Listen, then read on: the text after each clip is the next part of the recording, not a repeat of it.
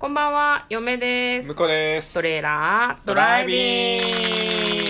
はい、始まりました。トレーラードライビング。この番組は映画の予告編を見た嫁と婿の夫婦が内容を妄想していろいろお話ししていく番組となっております。運転中にお送りしているので安全運転でお願いします。はい今日はですね、はいお家から収録となっておりますはい、そうですね。ねえー、と昨日今日とねうん夕方からあの、えー、と新日本プロレスのね神宮大会を昨日見まして、そうですね。で今日は18時からね愛子さんの「あうんのラブライクアロファの」えー、とメモリーズということでね、ライブも見ちゃったりなんかしてね。最高でしたね。こ。れなんかね、うん。家にいてもうあの何も不満なしみたいな感じだった。いや本当はね、うん。本当はあのねインセプションとかをね、うん。あのちょっと映画館で見たいなと思って見に行く予定だったんですけどそうそう、リバイバルがかかっててそうそうそうね。そううん。残念ながらね残念ながらこうあの時間帯的にかぶってるんじゃないかってね恐れがあったそうなんですよね、残念ながら。あの移動の時間とかも加味すると加味するとちょっと間に合う、あれ？これちょっとど見れないんじゃないっていう感じになっちゃうからね、まあ、あの娯楽の取捨選択をした結果ね自宅にいるっていうねいつもの土日を過ごしたんですけど、そうですね。まああの、うん最近やっとね僕の仕事も落ち着いてきたんでね。うん、あの平日もね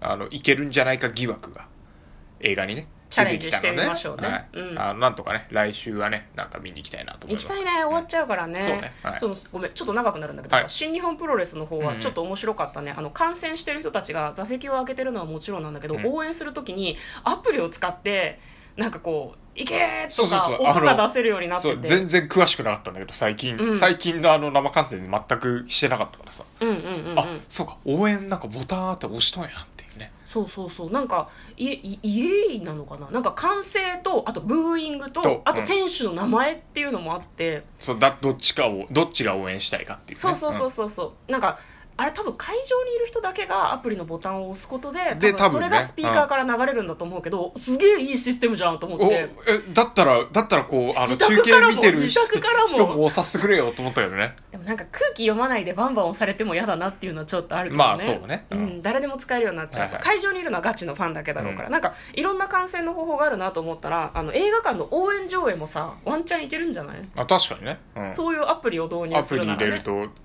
こっちを応援したいみたいなね。あそうそうそう。ってもいいような気がします。なんかセリフは限られてはくるけど、うん。実際に映画館に行って座席開けててもアプリをこう連打することで応援してるっていう気持ちになれるんじゃないかな。応援上映今できないもんね。できないのよ。大声出せないから映ね画の楽しみ方の一つとしてここ数年で定着してたはずなんだけどうん。今年はちょっと無理でしょうまから、あでもまああのプリキュアとかでサイリウム振るみたいなのはいけるんじゃない？うちは降るとかね。光るうちは降るとかね。うそうあっちはいけるけど声出せないのちょっとね。ね、うん。その辺をぜひ映画館の関係者の皆さんに検討してもらいたいなっていうふうにはちょっとだけ思ってるんですけど。好き勝手言うなが嫌はなと思われるだけだ。そうなんですよ。導入する側は大変だと思います、じゃあ失礼しました。お話が長くなりました、はい。今日も映画の妄想をしていきます。プリズンエスケープ脱出への10の鍵。2020年9月18日公開。106分の映画です、はい。えーハリー・ポッターシリーズのダニエル・ラドクリフ。はい。さん主演ですね、うん。ハリー・ポッター役のうん。ダニエルが主演ということです、では内容の方の予告編をまずは復習していきます。1970年代アパルトヘイト下の南アフリカ、うんうん。なんかいろんななんかテロなのかな、うん。テロみたいな爆弾が爆発したりして起こってると。でそれはアパルトヘイト人種隔離政策だよね、黒人の人たちをなんかこうすごい奴隷として扱ったりとかそういうのが良くないというような、えーことを知らしめるための活動ですよね、はいはい。多分ね。アパルトヘイトを撤廃しろみたいな活動をしてる人たちがいて、えーもう反体制派として活動して投獄された2人の白人。そのうちの1人がダニエル・ラドクリフラドクリフさんでした、まあ、刑務所に入れられちゃうんだよね。多分ねテロ行為を行ったんだと思うの。でダニエルさんはねどうやらね黒人の奥さんなのかガールフレンドなのか好きな人がいるらしくって多分その人がその人種で虐げられてるっていうのが我慢できなくってそういう活動をしてたんだと思うんだけど。で、まあ、あの牢屋に入らなきゃいけなくなったんだけどそこの牢屋がですね最高警備を誇るプレトリア刑務所という場所ですね。入る時にですね国を裏切った白人のマンデラめみたいなひどいことを結構言われたりする。でここではいかなる政治的会話も禁止だというふうに言われます、まあ、厳しく監視されるということなんでしょうね。でまあそのラドクリフさんのパートナー一緒に入った人は8年。ラドクリフさんは、ラドクリフさんじゃないんだけど12 12年。うん入らなきゃいけない。ただし刑期を全うするつもりはないらしいです。脱獄するっていうことを考えてるらしい。で仲間賛同者っていうのを得て、えープランニングをしていくんですけどこれ実は衝撃の実話らしいです、おらしい。ねうん。実際のプリズンブレイクうん。なんですねで、えー壁の高さが6メートルあって有刺鉄線が張られている。トンネルはどの方向に掘っても無駄。脱獄は不可能っていうふうに仲間に言われるんだけれども木片を使って鍵を作る。うんうん。でも出口にたどり着くまでに10個鍵が必要なんだって、でその鍵を誰かが誰か監視の人が持ってるんだろうね。それをこう見て目で覚えてキー掘って作るんですよね。果たして木の鍵でそもそも木で鍵が作れるのかっていうのと、その鍵で本当に鍵穴が開くのかっていうのが問題だと思うんだけど、果たして脱獄できるのか失敗したら最短で25年もしくは撃ち殺されるそうです。さて鍵は完成したのか彼らは脱獄できたのかというのが気になるような予告編でした。では内容の方妄想していきましょトレイラードライビング。はい、ということでね。これ、鍵はね、うん。あでも、あれですよ。もともと昔の鍵って、多分、あの、木で作ったやつを、ううん。あの、砂型で型取って、うんうん。でそこにあの、中鉄流し込んでですね、うんうん鋳造して作ってたのを最後仕上げて作ったりしてたはずなんで。形というか構造を真似るまあっていうのは木片でもできるってことてかか、金属をうん、加工するよりよっぽど楽。でもさその金属のドアに差し込むわけじゃん、まあでもある。折れちゃうんじゃないの、まあだから、うん、強度が足りないともちろん折れちゃうんだけど、どのように補強するかだよね。まあそれもあるけどもともとあの歌詞とかね強い木があれば使えるだろうしまああとそもそもねあの鍵の構造的にうん。あの金属とは言ってもさ、うん。そんな金属同士があの何？ぶつかってこう仕上げない程度だろうから。うん錆びついてなければね、まあね、なんです鍵はやっぱこう刺してスッと回せる時はスッと回んないと困るから。まあね。ううん、相手の強度によってはバキっていっちゃうような、うん、あのチャチい作りではないと思うんですよね。いやでもあれだよ。目視だよトレスできたりとかじゃあだから最初できた当りするなら然引っかか分かるけどさ。ったらバキっていくだろうけど、うん。うんうんうん。そこはちゃんと引っかかんないように作れば、うん。うんあった鍵だったらスッと開くはずですだって合ってるかどうかも確認するしようがないじゃないだから結構結構大変よ。なあの、うん。もう一回戻すけど、違う違う違う違ううんもう一回戻すけど、うんうん。うん鍵を木で作れるのかっていうことに関しては、うん全く問題ないと言っておこもうそれは作れるだろうね。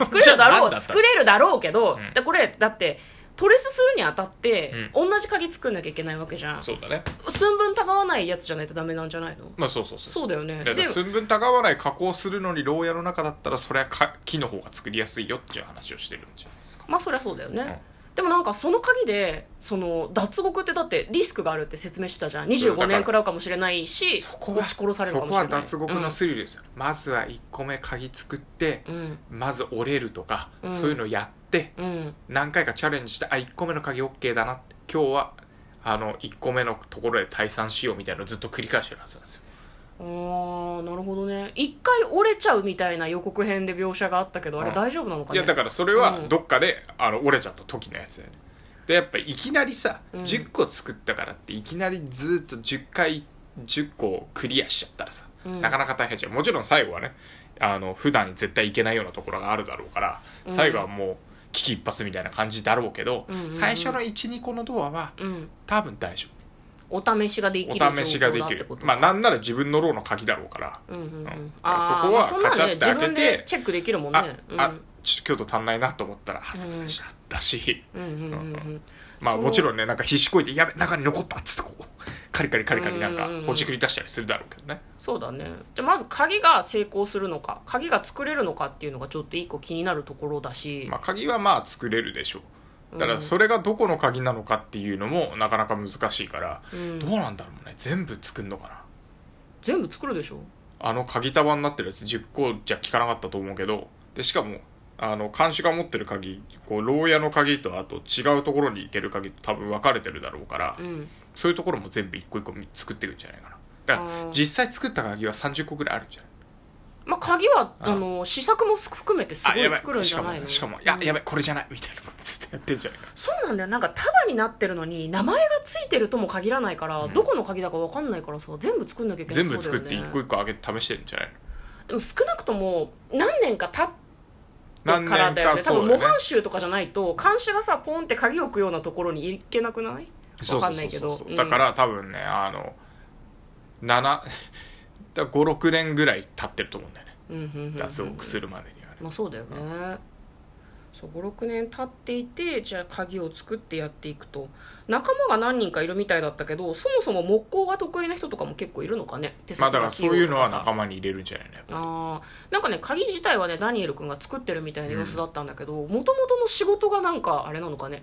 そういうの加工するみたいな。る。まああのもしかしたらあれかもしれないね。時計職人とかだったらさああな精るほどね。精密なのを作れるっていうことでね、じゃあ56年経ってもともとそういう計画を立ててたから、こうそのなんだろう監獄の中の地図とかも頭の中に入れてるし他の人から聞いた話でいろんな準備を進めているのかもしれないね、そうでもあのプリズンブレイクみたいに多分一人がっていうわけじゃなくて結構仲間のあのずっといるやつとかに聞いて、うんうんうんうん。ああそこの鍵はあいつが持ってるみたいなのもいろいろ聞くんじゃないかなと思うね。それでこうだんだん鍵をあいつが持ってるあの鍵っていうのをうん。みんなで情報共有して脱獄するんじゃないかなって気がするね、まあ、これ最後どうなるんだろうね。そうだから最後でも実はベース実はベースって言われると、うん。逆に脱獄できなかったんじゃないかなっていう気もするんだよね。脱獄できなくて射殺されてそれがなんかニュースになってなんかそのよりその反体制側のこう力になるみたいな悲しいエンディングのような気がちょっとしてしまうよね、なんか残念だったけれどもそれによってみんな